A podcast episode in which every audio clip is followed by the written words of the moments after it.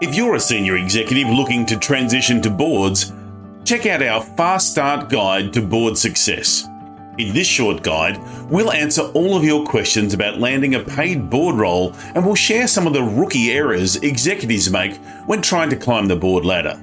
Jump on our website, boardcoachinginstitute.com.au, or click on the link in the show notes to access your free copy today. If you're looking for board success, let us show you how. Hello, and welcome to Insider Insights, where you get to meet non executive directors and go inside their boardroom. Today, we're joined by Kerry Ryan, who will give her unique perspective of board life and offer up some hints and tips to help you to succeed too. Kerry is currently a non executive director of the Retail Food Group, Aligned Leisure, Kids First Australia, and Mental Health First Aid International. She's also an external member of the Audit and Risk Committee at the Parliament of Victoria. Kerry has also served a nine year term on the board of Richmond Football Club and a 10 year term at CPA Australia. So join me now and let's hear from our insider, Kerry Ryan. Kerry, thank you so much for joining us today. It's great to have you here for this episode. Thanks, Sally. Great to be here. Let's start by tell us about the boards that you're on now. What does your current board portfolio look like?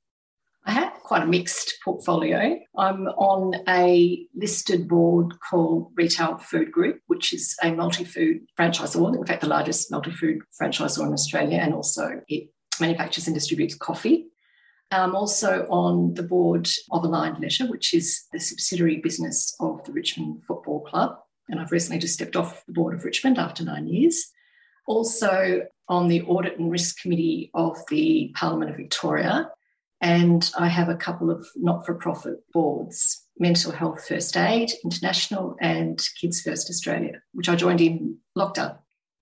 That sounds like a really diverse portfolio. I'm looking forward to unpacking that today. Can I go back in time, first of all, though, and take me back before your board career started? What did your executive life look like for you?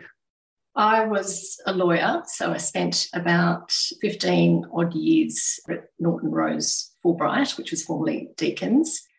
And I had quite unorthodox legal career looking back. I started out as a litigation lawyer and then wanted to broaden my horizons. So I applied for what was then an Austrade Business Fellowship to Indonesia and worked in Indonesia for five years with Norton Rose's office over there in Jakarta. And, and, and when you're in, in that sort of environment, you end up doing whatever comes through the door. So it was a whole range of different commercial work from foreign investment, you're working on big infrastructure projects to drafting commercial agreements and, and anything else that comes through.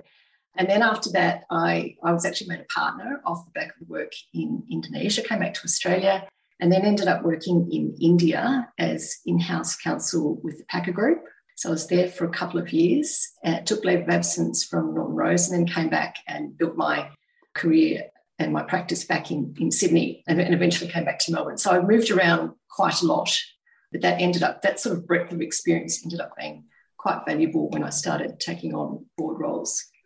Yes. So I'm going to ask you about that before we look at your board portfolio because a lot of the clients that I work with have a really broad skill set. And for them, they really struggle in terms of nailing a board value proposition. And when you have that very kind of broad skill set, sometimes you can come across as more operational, more kind of across the whole business and not necessarily strategic or having in depth experience in any one area. How were you able to gather all of those skills and kind of roll them up into a, a simple offering that you could bring to board level? That's interesting. I guess thinking back to my board journey and the start of my board journey, what I did before I joined my first substantial board was take on some other minor roles. So I was an executive committee member uh, on a couple of international business councils in Australia. And then I was offered a position with a federal government advisory body, the International Legal Services Advisory Council, which provided advice to the Attorney General on international legal services issues. And it was really those roles that then enabled, that then enabled me or gave me something that was unique when I was approached about my first board role, which is with South uh, CPA Australia. So I guess it was my international experience that really helped me. That was yeah. that was the thing. That was the value proposition, if you like, back, yeah, back then. point of difference that you the have. The point of yes, difference. Yes, that's, that's right. And you know, my first board role really was by accident, in a sense. I was over in India and I met the then president of CPA Australia, who was looking for a legally trained person to join the board of CPA Australia as a non member. And at that stage, I was running a very busy practice. My children were, were young. I was doing lots of traveling. I didn't think that I could take on anything else at that yes. point of time. But fortunately, I obtained some very good advice that, that this was a great opportunity and a good good way for me to start my board career. Should should that be what I wanted to do after I finished my legal career? So I decided to throw my head into the ring for that. And once I'd done a lot more research on the organisation, I realised it was something that I really wanted to do. So I went through a very rigorous nominations process and fortunately was was successful for that. And that that started my board career. And congratulations on that. How did you manage it though? You're running a busy practice, you've got a young family, you know, there's certainly a high degree of sort of attention needed in your work. It's not like you can take a couple of days off every week and focus on your board career. So how did you juggle all of that? What were your secrets back then to make it work for you? Uh, look, I think I had a lot of support from from my law firm at the time partners weren't encouraged to take on board roles because of the potential conflict of interest. But the firm saw that this was a great opportunity for me, and it was, you know, CPA Australia is a very prestigious organisation. So they supported me to do that, and obviously I needed to take time away from my practice. So having that that support was really valuable. Yeah. And then, uh, you know, I think we, I just, I did what all, you know, a lot, a lot of very busy people do. We just juggle things the best best we can. But you do raise a good point. I mean, with board roles, it's not just about attending meetings. It's the all the other things that you need to do outside the boardroom, which is, you know, perhaps people don't really think about when they join boards, but it does take up a lot of time. And particularly, particularly not-for-profit organisations, I would say, also that the, the you know working for a sporting organisation for instance there are a lot of expectations in terms of attending events and so forth that you need to to manage besides in richmond's case monthly board meetings. Yeah yeah there, there is a lot of visibility in some roles more than others and i'm reminded of a comment that a ned once made to me that was board roles are like having children. You can drop them off at school, but they're still on your mind all day. Right? You're still worrying about what am I going to get them for dinner and what do they need at the yeah, weekend. Yeah, yeah. So you never actually switch off. You're always thinking about them all the time. Yeah, um, I like that comment by the way. yes, I can. It resonates with me. So I want to talk about Richmond Football Club because I know for you this was probably the big, hairy, audacious goal, right? I'm always encouraging my clients to really aim big. And I, I saw a wonderful quote last week that said, Your board goals should scare you, but excite the life out of you at the same time. And that's a, an ideal stretch, right? How would you describe Richmond Football Club in terms of a goal for you? Was it a big stretch for you or, or was it a natural progression? How did you view that? Yes, interesting. I had been on the board of CPA Australia for some years when I started to think about what was going to be my next board role. And CPA Australia is a membership organisation. So I knew that I had good experience in terms of understanding the membership ethos um, yeah. and and the fact that you know membership organisations are quite different based to to other you know to corporations and to partnerships and so on. So I, I was really starting to think about what board I would like to join. And the more I thought about it, the more I thought it would be it's Richmond. And I happened to to be a Richmond supporter and had supported Richmond throughout my life. And I looked at their board at the time, and there was only one female, Peggy O'Neill, who also happens to be the first female president in the AFL. So I knew that there was room for another woman yeah. on that board. A lot of women support Richmond Football Club. So I knew, you know, I was representative of, of the supporters. And so I I ended up speaking to someone who um, who was on the nominations committee at the time and mentioned that I, you know, that I was interested in, in Richmond. And then she arranged for me to meet the then president, who was, unbeknownst to me at the time, leaving shortly thereafter. And then I was invited to, to go through the nominations process. And so I decided to throw my hand in the ring. I certainly didn't expect to succeed in that process. I thought it might happen some years down the track, but I, I really prepared for that interview and I was lucky enough to succeed. Uh, congratulations. Tell it was nine years ago. and you did nine years on that board. So yes. A long tenure there. There was obviously a lot of learning, a lot of professional development that you gained on that board. But just going back to you say you prepared. What does preparation mean? Can you ever be too prepared? Can you ever be over prepared for a board role? So, what did your research entail? How did you kind of put yourself in the position where you gave yourself the best opportunity for landing this role? I did a lot of research on the organisation, spoke to a number of different people about where the club was heading, I thought deeply about how I could add value to the board. I remember trying to anticipate all the questions that they would ask and actually writing answers to those questions. And in fact, nearly all of the questions that I anticipated did, did come up. Brilliant. So I think you know that, that sort of preparation really came through. I I went and had a look at one of the, the, the subsidiary business that, that Richmond had at the time. So driving out and, and sort of visiting that place helped.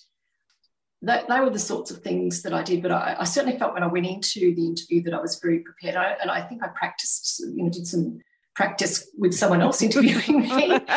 so it was was yeah, pretty well prepared for that one. And when you talk about you know reaching out to people and talking to them about Richmond and and having a look at the subsidiary and things like that, where's the line? Because for new for senior execs who are starting out, they often don't want to look like they're trying too hard or that they're not following due process. So, to what degree can you reach out to people on the board and, and really get some inside information in terms of your due diligence and preparation? Where's the line there? When is it too yes. Look, I think I think if you happen to know someone on the board, then then that would be appropriate. If I didn't, if I didn't know anybody on the board, I don't think I would make, I would do that because I think that's yeah. probably stepping over the line. It's hard when you're doing, you know, in terms of due diligence, I think it is really difficult. I spoke to the parent of a, of a player in another club, for instance, and got some understanding from him about some of the issues that he he identified being the parent of a player. So that it was those sorts of things that I think different insights from different insights, different yeah. stakeholders in the yeah. organization. Okay. Yeah, yeah, yeah, and, spoke, and definitely spoke to other members of the club to get an understanding of some of the membership issues. Yeah. So, but I think you're right. You know, you, you need to be careful. You don't want go in there and start lobbying every board member. That, you don't want to be too keen, right? Offering to buy the chair dinner and. and I think it, you know it's also with with interviews. You're also doing due diligence on the organisation. It's a two way yeah, two way thing. Yeah. Because it has to be the right fit. You, you know, you you want to be able to demonstrate your value but you've also got to be certain that the organisation is going to be the right fit for you. So it's a two way thing, in my view. So this is a really interesting area because due diligence comes down to two things it comes down to the rational logical brain and it comes down to the emotional brain right so the logical rational brain is have i got the skills for this board you know it's a skills gap on the skills matrix appropriate to what i can bring can I contribute value? And then you've got the emotional, oh, but I love Richmond and I love these people on the board. So, how do you go about your due diligence to ensure that you've got a, a balance of rational judgment, making sure that mm-hmm. this is the right thing, but also kind of following your heart, following your gut as well, because that comes into play, doesn't it? Yes. I suppose what I do, I can, yeah, I can only talk about what I, what I do. I will look at the skills that I think are represented on the board, and then you try and identify whether there is a gap, whether you can offer something different. And then you need to be very certain about what your value proposition is based on what you know, because you don't know everything. And then I try and I'll look at the values of the organisation and the strategy of the organisation and try and get a feel for whether that fits with my own values. And, and you try you try and get a sense of the of the culture of the organisation as well. So that's they're more sort of those emotional things. But you're right, it is both. And I think you've got to, I mean, the, the, the relationship with the chair is very important. Yeah. So meeting with the chair and trying to get a feel for, for whether you, you know, you can work well with the chair and trying to assess whether the chair is a good leader of the organisation. And that's re- that's all really hard when yeah. you're coming in. But they're the sorts of things that, that you've got to do in terms of marrying up that logical stuff and the emotional, I think. And do you have any deal breakers? Like if the ideal, the best board role in the whole wide world was offered to you tomorrow, what are your deal breakers that you just won't go past, you won't accept? What do you have to have in your board career? Mm, deal breakers. well, I guess, yeah, look, I can say that in terms of things that have been offered to me recently, I was offered a chair role for a particular organisation, and in that organisation, the chair was paid, but the other directors weren't paid. Wow. So, okay. so that ended up being a deal breaker for me because I could see that that wasn't going to be ideal, especially coming in from the outside. Yeah, um, with your so ethical background as well, that's not going to sit well in terms of integrity and the things that you've practiced at law. Yeah, and I just thought it would, you know, be it would could create tension. So that was one where I said no. There was another. I had another offer recently for a board role, and it was in an industry that I just didn't feel comfortable with. So there are some industries I know that I just, you know, that I I won't look at in terms yes. of board roles. So they're they're deal breakers for me. Yeah. I prefer not to work on boards where there's a federated structure. I think they can be quite problematic. I don't I don't know if that's a deal breaker. I'd probably probably look at those roles, but yeah, I'd be thinking twice about those. They're very um, complex. Yeah. Yeah. If I'm, you know, you've got to do your financial due diligence. So if, if companies in financial difficulty, you really need to look at that yeah. because of the you know the potential liability for um, trading whilst insolvent. So they're the sorts of things that would be that I'd be concerned about. Okay, and can I ask about having impact? We always talk about having impact and influence in the boardroom. You've had several roles now. What's your strategy when you're getting onto a board for the first time? how do you kind of ease yourself into that role and make an impact and have influence on that role as fast as you possibly can? How do you approach it? Yeah, good question. I probably approach that the way I approach most things. I would just work really hard and put the time and effort into learning as much as possible. So I during the induction period, really try and meet, meet with as many people as I can. I read through the information that I that I receive as thoroughly as I can, have my questions prepared, try and engage as much as possible because you're not only trying to get up to speed, you're trying to establish relationships as well. Yeah. yeah. In terms of when you're actually when you're on the board, you've got to listen deeply, but also you've got to realize that you're coming in with fresh eyes. And so you can be quite potent in that, in that early period because you, you know, you might ask questions around things that others just take for granted um, yeah. or have become a bit complacent about. So having the courage to ask questions around things with fresh eyes, I think is really important. I think, you know, but being enthusiastic and getting to know your fellow board members. I really appreciate it when someone invites me out to coffee when I first join a board, and, and, and I always take up that offer. And I make sure when I join a board, someone, oh, if there's a new person joining board that I'm on, that I offer the same the same thing because I think that really helps. Just you know, if you can get to know your fellow board directors, it just builds that trust, and you can challenge each other and so yes. forth. It's really important to understand the board dynamics as well, and and how things are done, and you know behind the scenes, and and, and getting to understand the culture, of course, and that that takes time, but it also takes effort. And in my view, you get out what you put in. So just try and be as engaged as, as possible. Brilliant, brilliant. And I guess no two boards are ever the same, right? It depends who's around the table and what we're discussing. But do you find that you can get a really good sense of how this board performs before you join it? Is there enough that you can do to get an idea of the culture and the relationships that are on a board, or does it really take being on that board to see it and, and feel it? I always ask that question in my board interviews. I ask, how would you describe the board dynamics and the board culture? And it's interesting the, the answers that come from that question. So that's sort of one one way, but that's yeah. that's not going to give you the complete picture. I think it does take a while.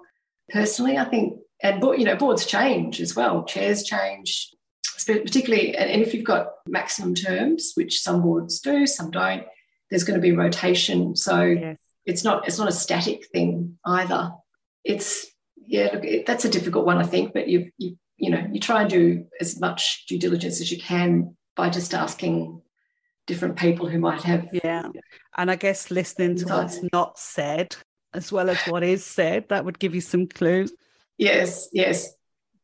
They're having a look at your portfolio, you've you've got a really great spread there. You've got some there's a really good diversity amongst those different board roles that you've got. Was that intentional for you having a little bit of everything, or have you just kind of ended up spread that that way? No, it, it wasn't intentional. No, my board career has certainly not been well planned. But I, I guess what I would say is that I've embraced opportunities when they've come my way. And I must say, I really enjoy having a diverse portfolio as I mentioned earlier, it was you know CPA Australia, then then Richmond, the two membership organisations. The listed board I was approached about and took that on. That was about seven years ago, so that's been a really interesting role. And the two not-for-profits were ones that I applied for. They were they were advertised, and I applied for them during lockdown. I had some capacity. And I thought that I'd like to, to do something more in the community space and, and give back. And I must say, they've been so far very rewarding roles. Wow. And then the most recent one is the, is the Audit and Risk Committee for, for Parliament of Victoria, which is a relatively new role for me, but fascinating and one I'm thoroughly enjoying. So lots of different skills that you're learning there, that cross pollination across boards and different industries.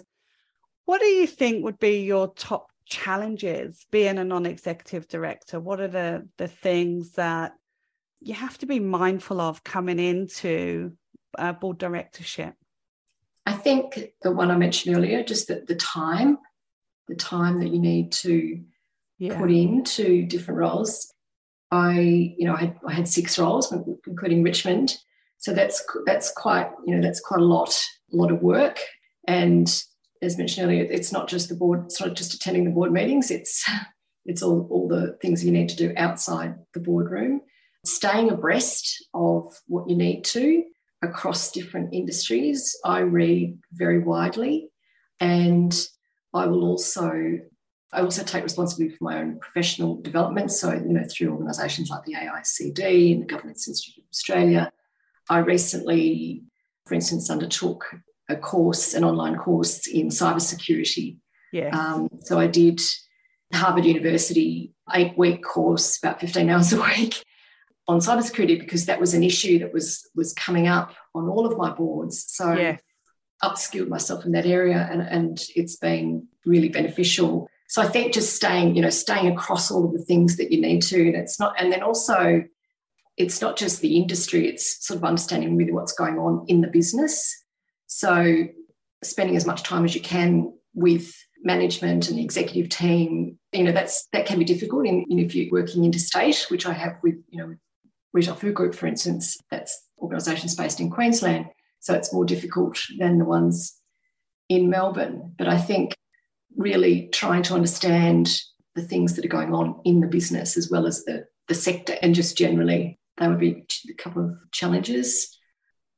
I think also making sure that you know you're really really well prepared for meetings. So that that in you know really thoroughly wearing reading your board papers and thinking thinking ahead about issues and being you know being prepared to ask the you know have your questions prepared and the things that you need to to probe that i think that's a real challenge.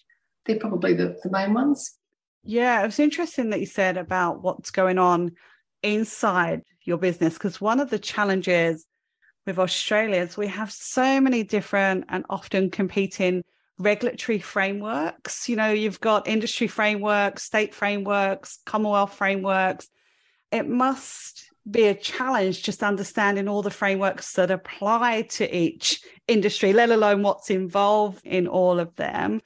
So yeah, I, I was just reflecting as you said that that, that would be quite the challenge.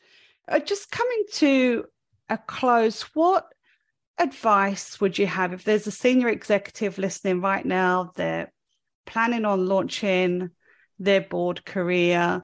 They've got some experience, that executive committee experience that you spoke of earlier that you had. So they they've got a really good understanding of how the boardroom might work, but they're really looking for that first role, mm-hmm. that first opportunity.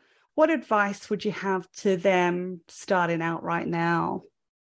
I would say try and identify where you want to play, like what industries interest you, and then think about what companies you'd be interested in joining the board of. Think about who you might know on the board and how you might get to meet someone on the board and putting, you know, expressing your interest in joining the board and then really understanding how you can add value. That's sort of a very targeted approach. I'd also be letting it known to people in your network that you're interested in establishing a board career. So the word the word gets out there. Have make, make sure you've got a board ready CV. Do the AICD course. Look at other organisations that you can join. And there's you know there's women on boards. There's the government registers. Those sorts of organisations to just just to register your interest. And then really, really think about the skills that you have and your strengths and what you can offer and what you might need to do to upskill yourself so that you're, that you're ready. A lot of people take on not-for-profit roles as a way to you know to, to get up to speed with how a board work works so that's that's another avenue but you've got to be careful that then you don't just get get siloed into that not-for-profit sector yeah. if that's not what you want if that's not what you want yeah. so they're the sorts of things that i would be thinking about if I were starting out and planning my, my yeah. career. And conversely, from the other side of the table, if you're on that nominations committee, you're looking to recruit a board member to the table, what would you be looking for in that new candidate that's not got the board experience, but what kind of attributes, characteristics would you be looking at them to give them a go, give them a first start in your board? It really depends on the board and um, all the boards that I sit on, and I chair quite a few noms committees. We have a skills matrix, so we we have the skills that we're looking for. So it it doesn't necessarily, you know, we don't need someone to have had lots of board experience if we if we're after a particular skill set. So that's one thing. I always look at skills, experience, and attributes so when we take on new candidates, I'm always looking for somebody to be motivated for the right reasons. You want to see that they that they have the time. Uh, in fact, there's I call it the five C's that I look for: capacity, capability, commitment, conviction, and, and courage. they're sort of the five C's. Um, I love that. Can we just go through those one by one? Oh, Capacity, capacity, capability, commitment, conviction, and courage. There's probably another one I did in there. Did I say curiosity? No. no, the six C's. Six C's. you also want to make sure that that the candidate has the right values. So mm and that they will be a good fit around the table. Yeah. So it's those those interpersonal skills are really important because I think whilst you might be looking for functional skills around the board table, if you've got nine spots, for instance, the functional skills might fill up a few, but then you just want people who are, you know, really good decision makers and are going to be work, you know, work well around the board table. So it's yeah, the interpersonal skills are, are very, very important. Obviously we, we you know we, we look at how somebody performs in an interview and the sorts of questions that they ask.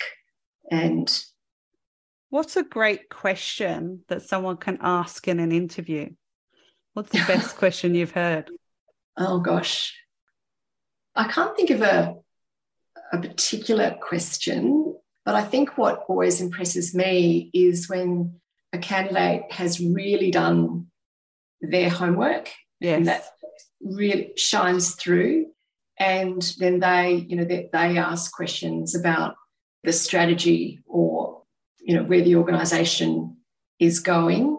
And when they can articulate very well the value that they can bring, and it, it always surprises me when candidates can't actually yes.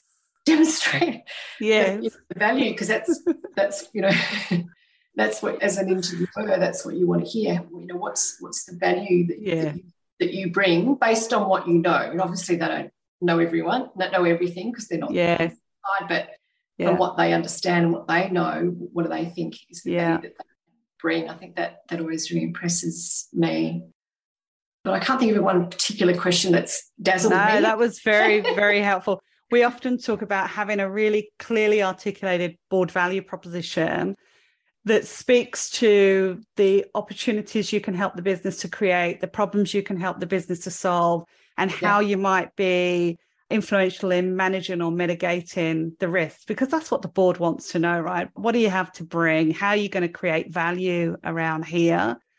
And then the second most important thing is that fitting in. How do you fit in around here because you can have the best value proposition in the world but if you're not going to fit in with the team that's already on the table, then those decisions aren't going to get made.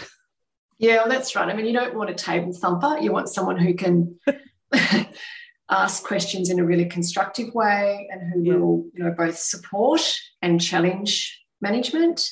Yeah. Um, because I think that, and you, you know, you've really got to support management, particularly in difficult times. That's that part of your role is really important. You want someone who's going to be a good ambassador for the organisation so it's yeah it's all of those all of those things there's a lot of things there are a lot of things to consider and i always say to the clients who get shortlisted but unfortunately don't get offered the role when you get down to that end when you're shortlisted it's more about who is going to be the best fit for the current dynamics that we've got right now than it is about who's got the best skills or it's not like the executive role. The executive role, you always employ the best qualified person for the role. When you get down to shortlisted, you've got to assume that everyone is equally qualified or able, but it's now about dynamics and cultural fit and you know maybe what's your second third and fourth skill set that you're bringing in because maybe another candidate can fill another gap with a secondary skill so to anyone who's got close but not quite there yet, is there any words of encouragement that you could give to them maybe? Don't give up. yeah. um, and and I think look, I think you just articulated that very well. It's you know it, it's often there can be you know it can come it really can come down to two or three candidates yes. and and it's very and it can be very difficult to choose between between you know yes. the, the short list. Just try and get as much feedback as you can. Try and learn from your interviews. I always take something away from, from my interviews, you know, both positive things and, and negative things. The more interviews that I am involved in, both as an interviewer yes. and an interviewee. and then I think it's just trying to, and then really sort of thinking about the more you can demonstrate your value. I think that that's the thing. Yeah. That what NOMS committees really want to know is how can you help us? What can you do for us? So that yes. I think if you as long as you, if you go into an interview and you just want to talk about all your wonderful experience, that that's not going mm. to. yeah, yeah. We've got to relate it to the to the organisation. So yeah. Keep, keep doing that. I think that's that's the key. Keep tying it back to what the board's working on, what the board's looking to achieve. Yeah, that's great advice. Really, really good advice. I think in sales and marketing, we have features and benefits. So the feature is, you know, it's a gelling pen, but the benefit is, which means that you can get a beautiful flow in your writing and and that that's what you're saying there you know that the feature is i have this excellent skill set the benefit is what that means to this board is I will be able to help navigate whatever. Thank you so much for your time, Kerry. I know that you are incredibly busy, so I'm so appreciative of you dropping in today to record this episode. Really, really keen to watch where your board portfolio goes because it's certainly a very diverse portfolio. I'm not sure where you could go beyond what you have, but I wish you all the very, very best and thank you sincerely for dropping in today and sharing the insights that you have. Thanks, Sally. It's been great talking to you. Thanks for having me. You've been listening to Insider Insights with Sally Parish. Insider Insights is the place to meet non executive directors and go inside their boardroom to learn from their experience. We hope you've discovered some great learnings today that you can apply to your board role. We look forward to your company on the next episode of Insider Insights.